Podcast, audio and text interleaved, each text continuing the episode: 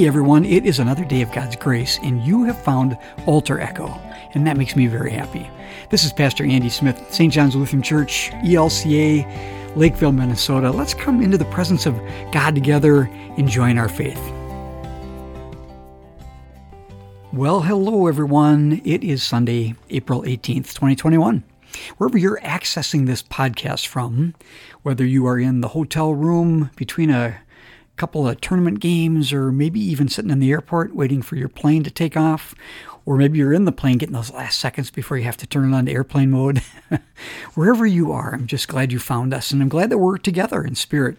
One of the beauties of having a faith is that faith allows us to truly trust and know that we are together across the miles, across the world, because the Holy Spirit binds us together. That's just a, it, it's an exciting part of faith. I don't know if people really understand the excitement over that. I just have this sense, and particularly as I've grown older, that I'm much more connected to people than I ever knew I was because our faith connects us, but it's the Holy Spirit's activity that is binding us together. And that's mysterious, but that's really the beauty and the exciting part about living in faith. So, anyway, I just want to say thanks to, for being here this weekend. I really sense that we need each other this weekend as much or more than we ever have. I'm sitting here in a fishbowl in the Minneapolis St. Paul metro area. Just 10 miles up the road from me, the Derek Chauvin trial is taking place as we speak.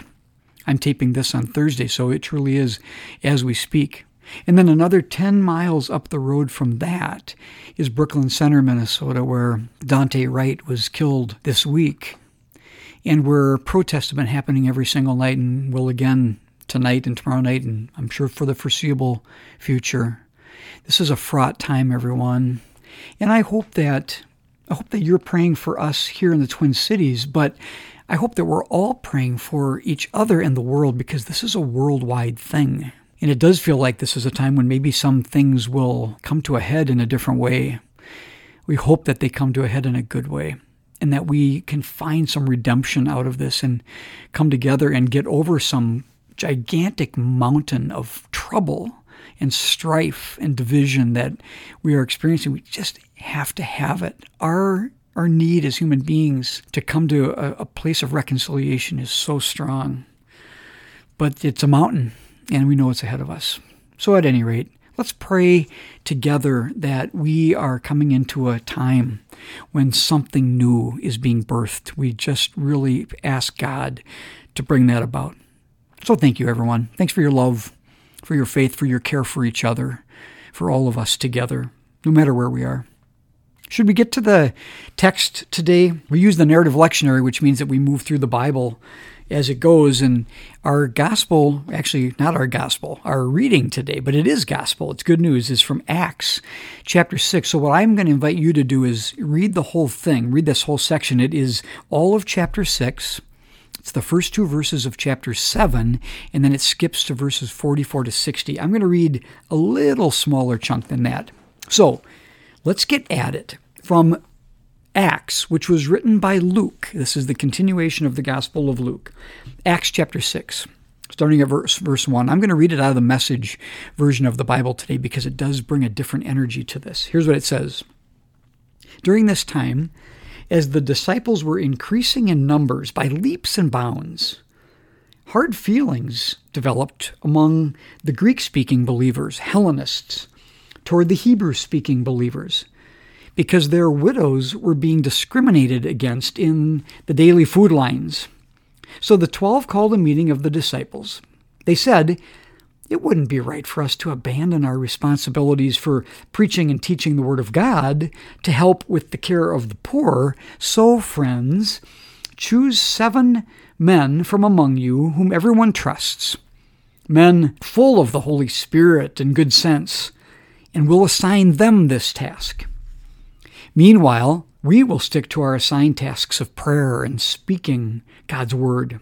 The congregation thought this was a great idea, so they went ahead and chose Stephen, a man full of faith and the Holy Spirit, Philip, Prochorus, Nicanor, Timon, Parmenas, and Nicholas, a convert from Antioch. Then they presented them to the apostles. Praying, the apostles laid on hands and commissioned them for their task. The word of God prospered. The number of disciples in Jerusalem increased dramatically. Not least, a great many priests submitted themselves to the faith. Stephen, brimming with God's grace and energy, was doing wonderful things among the people, unmistakable signs that God was among them. But then some men from the meeting place, whose membership was made up of freed slaves and Cyrenians and Alexandrians and, and some other, other people from Cilicia and Asia, went up against him, trying to argue him down. But they were no match for his wisdom and spirit when he spoke. So in secret, they bribed men to lie. We heard him cursing Moses and God. Well, that stirred up the people and the religious leaders and the religious scholars. They grabbed Stephen and took him before the high council. They put forward their bribed witnesses to testify. This man talks nonstop about the holy place and God's law. We even heard him say that Jesus of Nazareth would tear this place down and throw out all the customs Moses gave us as all those who sat on the high council looked at Stephen, they found they couldn't take their eyes off him. His face was like the face of an angel. So Stephen said, And you continue, you bull-headed, calluses on your hearts, flaps on your ears, deliberately ignoring the Holy Spirit, you're just like your ancestors. Was there ever a prophet who didn't get the same treatment? Your ancestors even killed those who dared talk about the coming of the just and righteous one. And you've kept up the family tradition. Traitors and murderers, all of you. You had God's law handed to you by angels, gift wrapped, and you squandered it. At that point, they went wild, a rioting mob of catcalls and whistles and invective. But Stephen, full of the Holy Spirit, hardly noticed. He only had eyes for God, whom he saw in all his glory with Jesus standing at his side. He said, Oh, I see heaven wide open and the Son of Man standing at God's side. Yelling and hissing, the mob drowned him out. Now, in full stampede, they dragged him out of town and pelted him with rocks. The ringleaders took off their coats and asked a young man named Saul to watch them. As the rocks rained down, Stephen prayed, Master Jesus, take my life. Then he knelt down, praying loud enough for everyone to hear, Master, don't blame them for this sin. His last words. Then he died. And Saul was right there congratulating the killers. Hmm. Everyone, this is the word of the Lord. Thanks be to God. Well, I'm going to shuffle some papers here. This is quite a story. And you probably know this story, remember the stoning of Stephen. So let's let that be our background and let's let's come into the word and presence of God and uh, and think on it a bit. Let's pray. Lord Jesus, you were crucified for our sins and for the salvation of the world. You told us that new life would occur for you on the third day. Indeed, on the third day, you rose again, powerfully alive after having been dead. In this moment, Lord, teach us what it means to wait for your power to give us new life. We pray all this with deep Easter faith and with the hope you've given us. Through your name, Jesus Christ. Amen. All right, I'm going to look at my watch right now. It is Sunday, April 18th, 2021. Actually, it's Thursday, the 15th, when I'm recording this, but this is for Sunday. Okay, April 18th, 2021. Easter was exactly two weeks ago. What do we do as people who live after Easter, whether it's after Easter two weeks ago or after Easter 2,000 years ago? Do we, do you, consider Easter something that happened about 2,000 years ago, but from which we now are that far removed? Is that where your perspective is? If that's true, Easter from 30 AD was just a one and done thing that long ago. Jesus was murdered on a Friday, which they counted, the Israelites counted as day one, and which people thought would finally be the end of him, day one of his death. After dealing for three years with his unique faith and the gathering of disciples and the promoting of a gospel that went beyond the promises of Jewish faith. But to everyone's surprise, since the Gospels are clear that really no one thought his predictions of his rising from the dead would actually come to fruition, God raised him from the dead on a Sunday, which they counted as day three. Maybe you know this, maybe not, but Jewish people understood that a person was finally fully dead on day three after having died. That is the significance of Jesus rising on day three. He was fully dead at day three. And then he was raised up in a brand new life, a resurrection. He was ashes to ashes, dust to dust, dead. And God breathed brand new life into him. Everybody, this is this is Genesis chapter 2 verse 7. In the second story, the second creation story of the Bible, which says, "Then the Lord God formed man from the dust of the ground and breathed into his nostrils the breath of life. And the man became a living being. You can see the picture, can't you? But my question is did this only happen about 2,000 years ago to Jesus? Is this what we believe? The answer is a resounding no.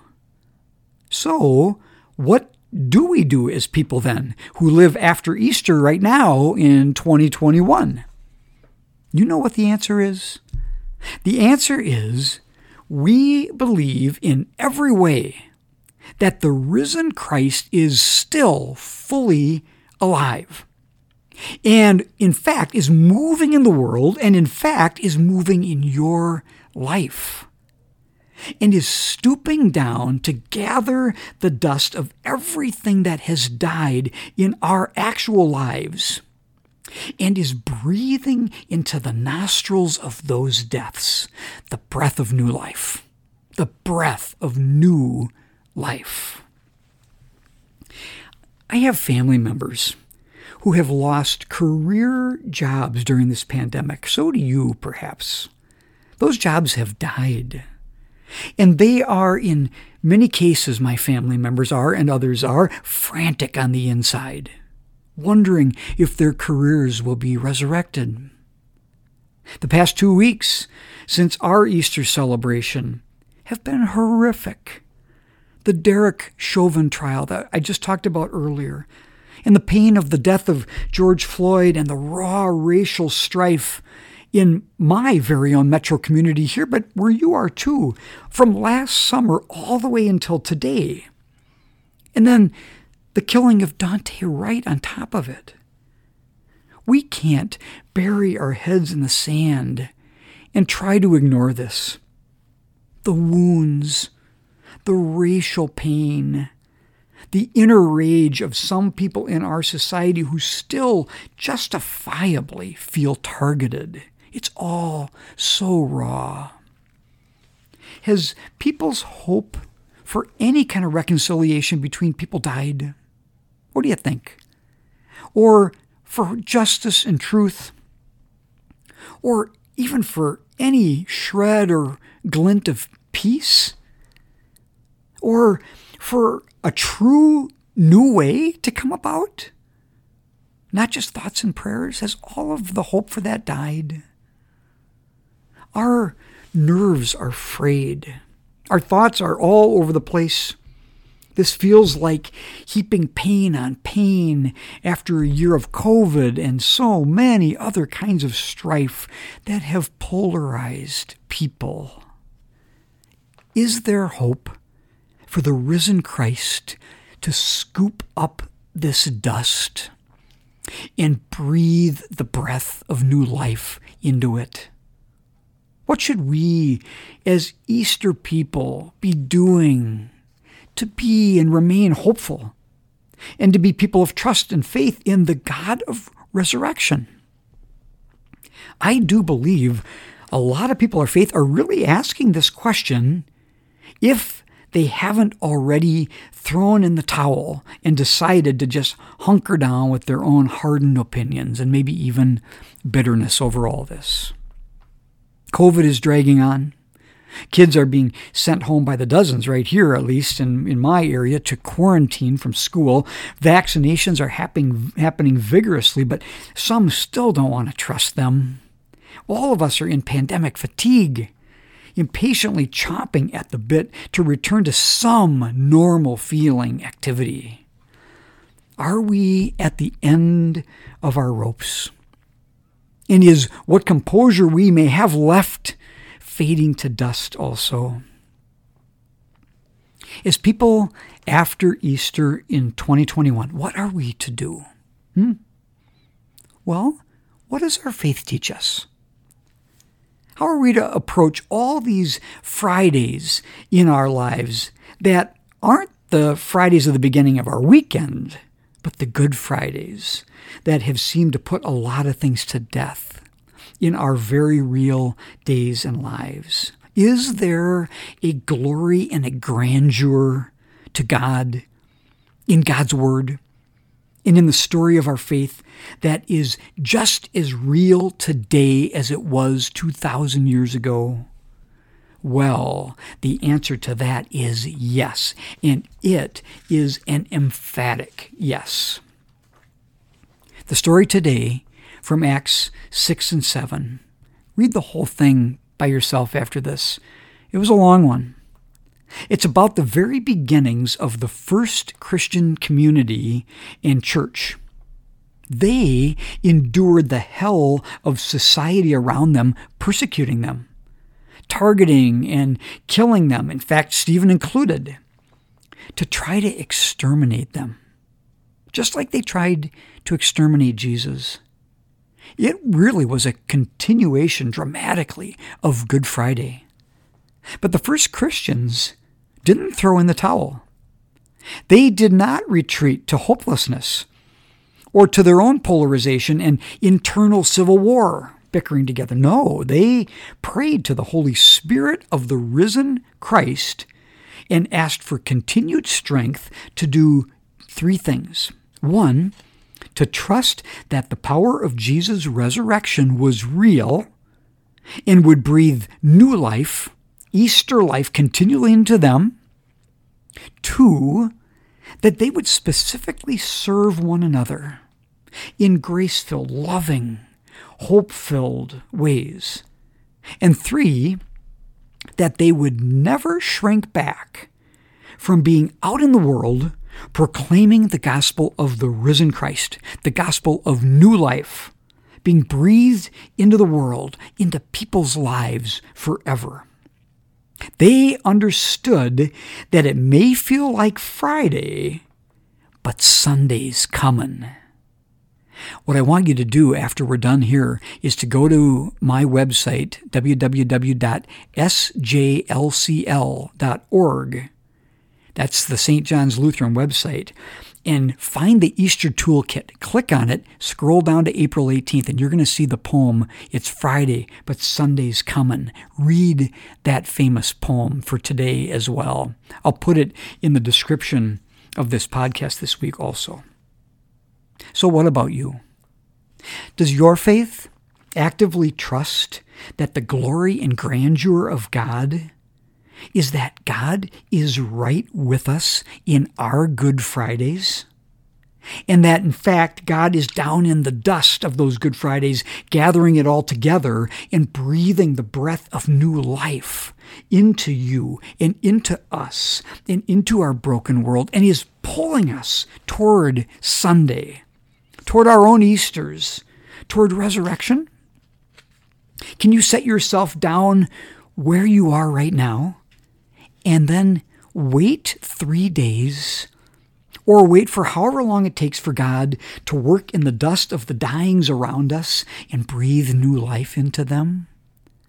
Can you believe in the power of Easter even now, even still? Is your faith there? Listen to this last little story. It's a story about the flower lady.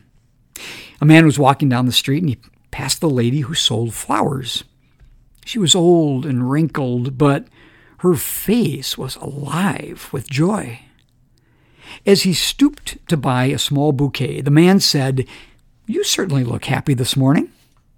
She responded cheerily, Why not? Everything is good. The man noticed how shabbily she was dressed. He knew she must be very poor.